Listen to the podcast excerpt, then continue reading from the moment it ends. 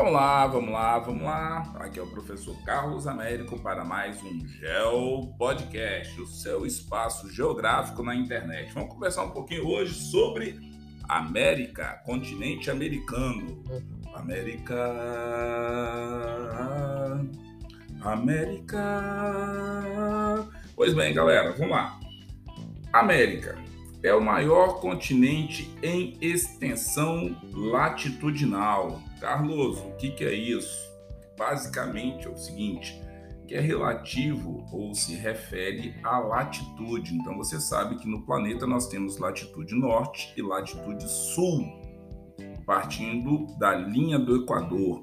Então o que está traduzido nisso daí? Que o continente americano é o continente mais extenso e ele consegue ir do ponto mais extremo ao Polo Norte, quase chegando ao Polo Sul. Não está acreditando em mim? Pegue um mapa e dê uma analisada. E observe que para fazer isso daí ele passa por várias zonas térmicas diferentes. Carlos, nunca estudei zonas térmicas na minha vida. Dê uma passadinha lá e procure um é, uma projeção onde que você tem a possibilidade de entender como que as zonas térmicas funcionam. Tô olhando, Carlos, para o mapa. Diz aí qual é. Pois bem, olha só. Nós possuímos zonas térmicas no hemisfério norte e no hemisfério sul. Tentamos fazer isso daí para observar o quanto que o clima é, interfere a partir dos paralelos mais importantes. Você tem linha do Equador, Círculo Polar Ártico e Antártico, Trópico de Câncer, Trópico de Capricórnio, que são as linhas imaginárias aí que mais ou menos dão o limite das zonas térmicas.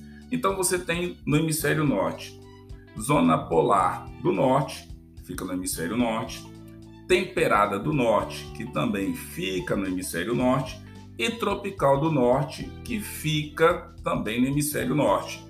Suave, Parece redundante, mas vai guardando isso daí porque você não sabe como que isso daí vai estar no texto, ok? Depois nós temos a tropical do sul, que já fica no hemisfério sul, e depois você tem também uma porção da temperada do sul, que fica também no hemisfério sul. Você não tem uma ligação direta entre a América e o Polo Sul, então você não pode dizer que tem a zona polar do sul. É a única zona térmica que não vai fazer contato com o continente americano fisicamente, mas as massas de ar que se propagam do Polo Sul conseguem chegar no continente americano. Ah, então você vai ter que o quê?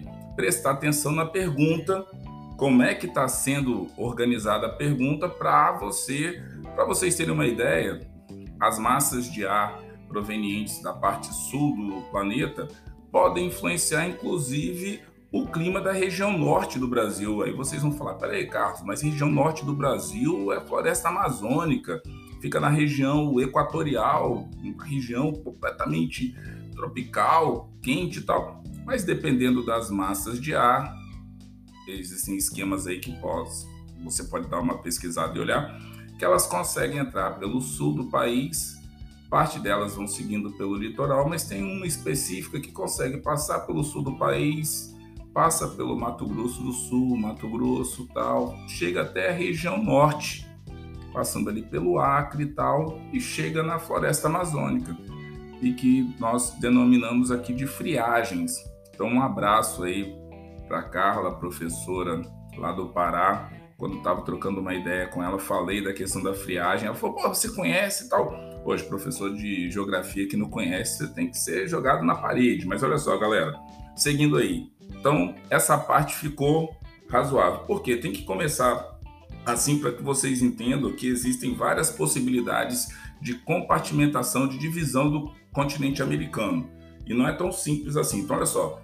Primeira coisa, nós vamos falar um pouquinho sobre regionalização, meio natural e também vamos ter que falar sobre questões que envolvam a parte de relevo, vegetação, clima, tal, solos e por último, mas não menos importante, nós vamos ter que entender também como que se processa a parte de desenvolvimento do continente americano. E essas é, divisões, como que afetam o dia a dia e as dinâmicas que ocorrem no continente. Então, vamos tentar seguir por aí. Já falei com a galera que esse podcast vai dar um podcast de duas horas, então segura. Não mandei vocês pedirem para fazer o material, agora vão ter que escutar. Então é o seguinte: regionalizações.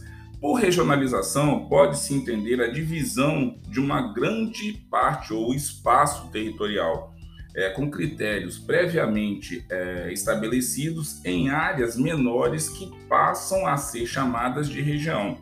Cada região é, diferencia-se das outras por apresentar particularidades próprias. Já fiz exemplos com vocês em sala de aula, se vocês precisarem, tento achar uns outros aí para facilitar a vida de vocês. As regionalizações mais comuns no continente americano são o seguinte: você pega lá a geológica geográfica, que você divide é, a América em América do Norte, América Central e América do Sul, ou a histórica cultural, que aí você já divide entre América Latina e América Anglo-Saxônica. Então vamos por partes. América Latina e América Anglo-Saxônica, você leu isso num texto, pode ter certeza que está tratando da regionalização do ponto de vista que histórico-cultural. Suave. Carlos falou da América do Norte, da América do Sul ou da América Central, já foi um outro modelo de regionalização. Já está trabalhando o que? Geológico-geográfico ou a divisão física. Quando você vai falar de meio natural, isso daí às vezes confunde um pouco o aluno, você está relacionando esse meio natural, que é um sistema que está relacionado com a biosfera, onde tem vida no planeta. Esse sistema é constituído por um conjunto de elementos naturais. Então você tem aí vários elementos naturais. É importante você prestar atenção em todos eles. Quais são esses elementos naturais então? Você tem aí os climas, o relevo, os solos, a hidrografia, que no caso são os rios, tal, e as formações vegetais. Então, as combinações é, são singulares entre essas configurações de ecossistema. Então, você tem que ficar antenado exatamente nisso. Então, olha só, com relação ao relevo, o relevo corresponde então às formas é, das paisagens físicas. Então, você tem cadeias de montanhas, planaltos, planícies, depressões e aí é importante você pegar o mapa físico de geografia e identificar quais são as principais planícies, planaltos, cadeias de montanha, porque algumas atividades econômicas estão relacionadas com esse meio físico. Então, olha só, é, de maneira que, com o passar do tempo, dos anos tal, foram é, constituindo por, no caso, não só agentes internos, mas também agentes externos. Quais são os agentes internos, também chamados de agentes endógenos? Nós temos os terremotos e os vulcões. E quais são os agentes externos? E aí são os que nós chamamos de exógenos, ok? Você tem a chuva, você tem o vento, você tem o gelo. Então, se tem uma gama de agentes exógenos, o próprio sol, entendeu? A diferença aí entre dias mais quentes e mais frios, isso daí também faz. Então você tem aí os agentes externos, então que vão moldando a natureza. Quando você vai falar sobre a questão da vegetação, que já seria um outro tópico, o continente americano é rico em paisagens e claro que nós não vamos poder deixar de falar com relação a isso daí. Porque essa parte pode parecer inicialmente é, simples, mas é determinante para que você entenda a complexidade de se estudar um continente. Do ponto de vista da vegetação, no continente americano, e que pode se repetir em outras partes do planeta Terra com as suas especificidades, por isso que é importante você estudar e comparar os continentes, mas isso aí vai ficar mais para frente. Então, olha só compreende as várias manifestações de formações vegetais existentes no continente, que vão desde tundra, floresta boreal, floresta temperada e subtropical, estepes, pradarias, vegetação mediterrânea, desertos, savanas, cerrado, caatinga, floresta tropical ou equatorial, vegetação de altitude. Então, tudo isso vai estar o quê? Relacionado com questões que envolvam vegetação. E claro que aí você ainda tem é, questões que podem variar entre relevo e clima, influenciando nos aspectos da vegetação. Por isso que às vezes, às vezes não, quase sempre não dá para você estudar apenas clima ou apenas relevo. Você acaba relacionando clima, relevo, vegetação e hidrografia quando você vai entender uma determinada paisagem. Mas tem pessoas que gostam de estudar separadamente, então fica aí a seu critério. Eu acho que é mais difícil, mas, e claro, sempre com mapa físico do lado para você entendendo o que é ali. Como eu não estou com mapa físico aqui, eu vou falar para você. Quando falar de planície no mapa físico, quando você estiver olhando um livro na internet e tal, e eu sempre peço para a galera olhar também é, mapas em preto e branco, porque é como geralmente vão cair nas provas. Então, de repente, a legenda é trabalhada de uma outra forma. Então, assim, eu sempre dou essa dica para procurar é, mapas preto e branco, porque é como geralmente cai nas provas ou em concursos, certames, qualquer coisa que acontece aí, Enem e tal. Então, nem sempre a prova vem colorida. Desse ponto de vista, quando você está com o mapa colorido em mãos, tá lá, cartografia bonitinho, a parte esverdeada, clara, geralmente planícies, partes mais baixas.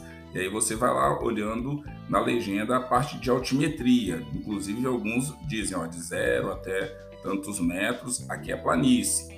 Depois vai vindo de amarelo para laranja, região planáltica, depressões, tal, entra nessa seara. Depois vai saindo do laranja mais escuro para o marrom, aí você já tem cadeias de montanhas ou áreas mais elevadas.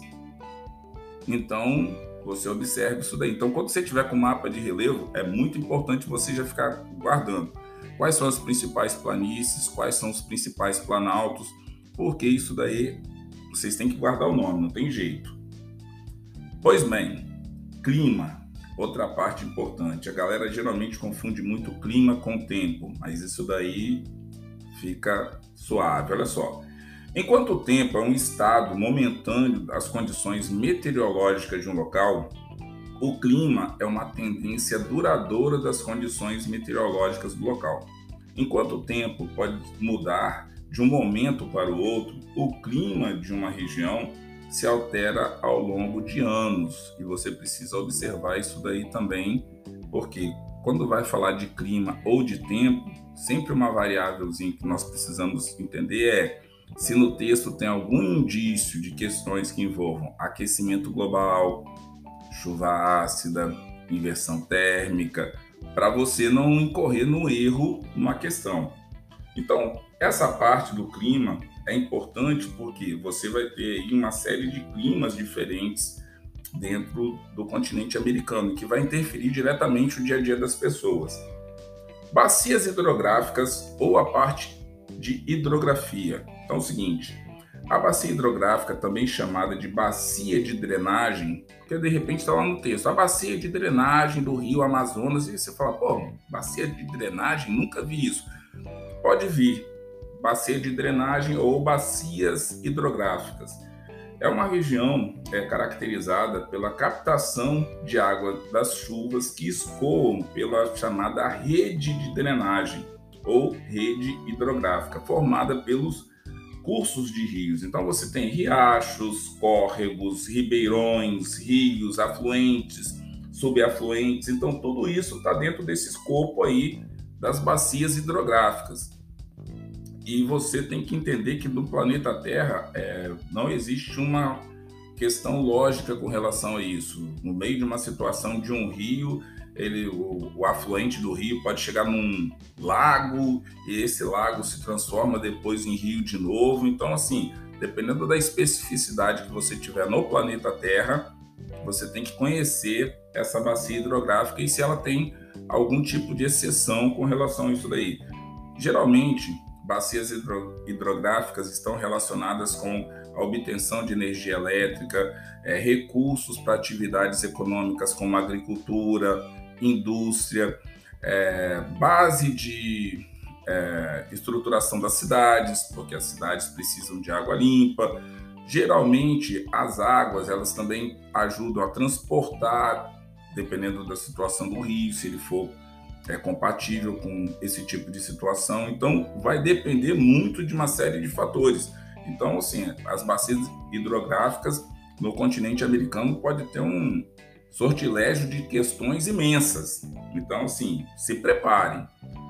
Pois bem, os solos é a parte exterior da crosta terrestre em contato direto com os demais elementos do meio ecológico. Então, o solo é o resultado de milhões de anos de degradação das rochas, é, originando, no caso, é, lugares na superfície do planeta Terra, combinações das mais diversas possíveis. Por quê? Você tem aí diversos elementos químicos que estão vindo do interior do planeta Terra, vindo até a superfície e reagindo com esses agentes, tanto os endógenos quanto os exógenos. Então você tem aí formação de rochas que podem ser magmáticas, é, sedimentares, metamórficas, e a partir dessas rochas você pode ter solos das mais variadas montas, porque tem elementos químicos aí diferentes no planeta Terra. E claro que isso daí também você tem que ver que no continente americano tem várias situações como essa. Seguindo aí, quando você começa a pensar qual é a próxima forma, você tem que pensar, bem, posso subdividir o continente americano em histórico-cultural, América Latina e América Anglo-Saxônica. Posso dividir o continente americano do ponto de vista físico ou geográfico, tal, América do Norte, América Central e América do Sul, mas você também pode regionalizar o continente americano de outra forma. E caracoles, Carlos, vamos conversar sobre isso. Por exemplo, existem países desenvolvidos no continente americano? Existem. Então, quem são essas nações? São nações com elevado desenvolvimento, ou econômico, ou social, ou socioeconômico. Então, você pode encontrar essas questões lá no texto. Essa classificação é, utiliza critérios que vão grau de riqueza, nível de industrialização, nível de desenvolvimento, produto interno bruto, renda per capita, índice de desenvolvimento humano que vocês conhecem, o IDH, ou quando você pensar simplesmente algum tipo de desenvolvimento econômico que exista naquele país.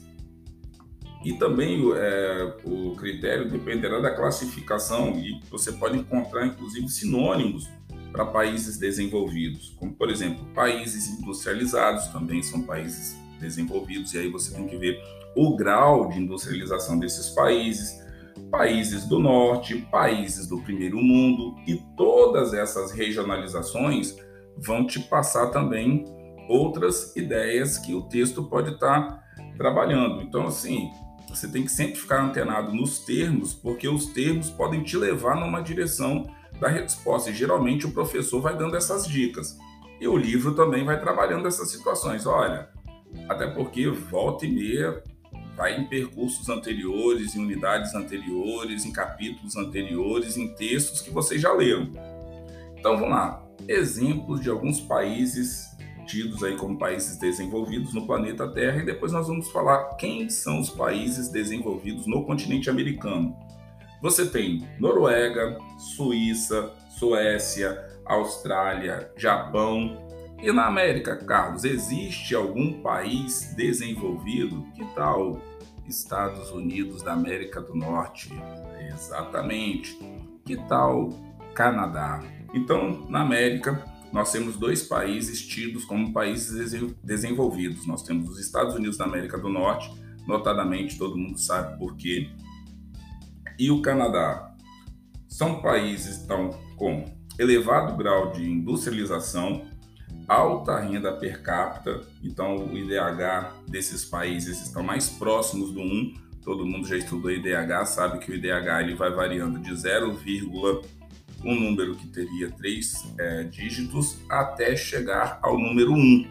Então, quanto mais próximo do número 1, melhor o índice de desenvolvimento humano desse país. Então, está lá, 0,873. Então, esse país tem um bom índice de desenvolvimento humano. Se o país tem 0,343, está mais próximo do zero. Então, ele não tem o índice de desenvolvimento legal. Carlos, o que, que o índice de desenvolvimento humano observa?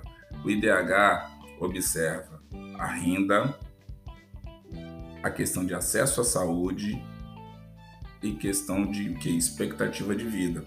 Claro que isso daí eu estou sendo bem simplista aqui para ajudar a galera. Então são três aspectos importantes: quanto você ganha de grana, quanto que você estuda e quanto que você tem acesso à qualidade de vida a partir do processo da saúde. Então isso daí dá bastante coisa. Então olha só, qualidade de vida, boa qualidade de vida, claro expectativa de vida, com oportunidade também de ser, ter acesso à educação. Então, você está aí é, tendo uma primeira ideia do que está acontecendo. Então, olha só, esses países eles dominam é, a economia de outros países e apresentam um desenvolvimento econômico estável, gerando receita é, por meio do seu setor industrial. Então, essa primeira parte do podcast, falando sobre o continente americano, é basicamente isso. Então, observe que eu passei bastante informações aí para vocês aí. Se preparem, porque essa prova vai vir dentro do contexto. E vocês vão ter que estar preparados para isso daí. Até porque eu acho que assim, eu vou tentar nos próximos materiais e ajustando é, os podcasts para o material que nós estamos trabalhando nas provas e nos trabalhos. Tá certo, galera? Eu espero ter ajudado e vamos ficando por aqui, senão esse podcast vai dar duas horas. Né? Eu falei que eu ia fazer um podcast direto, mas eu estou meio que bolado. Eu ainda tenho que preparar minha cabeça para fazer esses podcasts de uma hora. Eu vou fazer do jeito que eu estou acostumado e quem sabe para o ano que vem eu, eu melhore essa metodologia aí. Tá bom? Um forte abraço, bom estudo e até o nosso próximo Gel Podcast.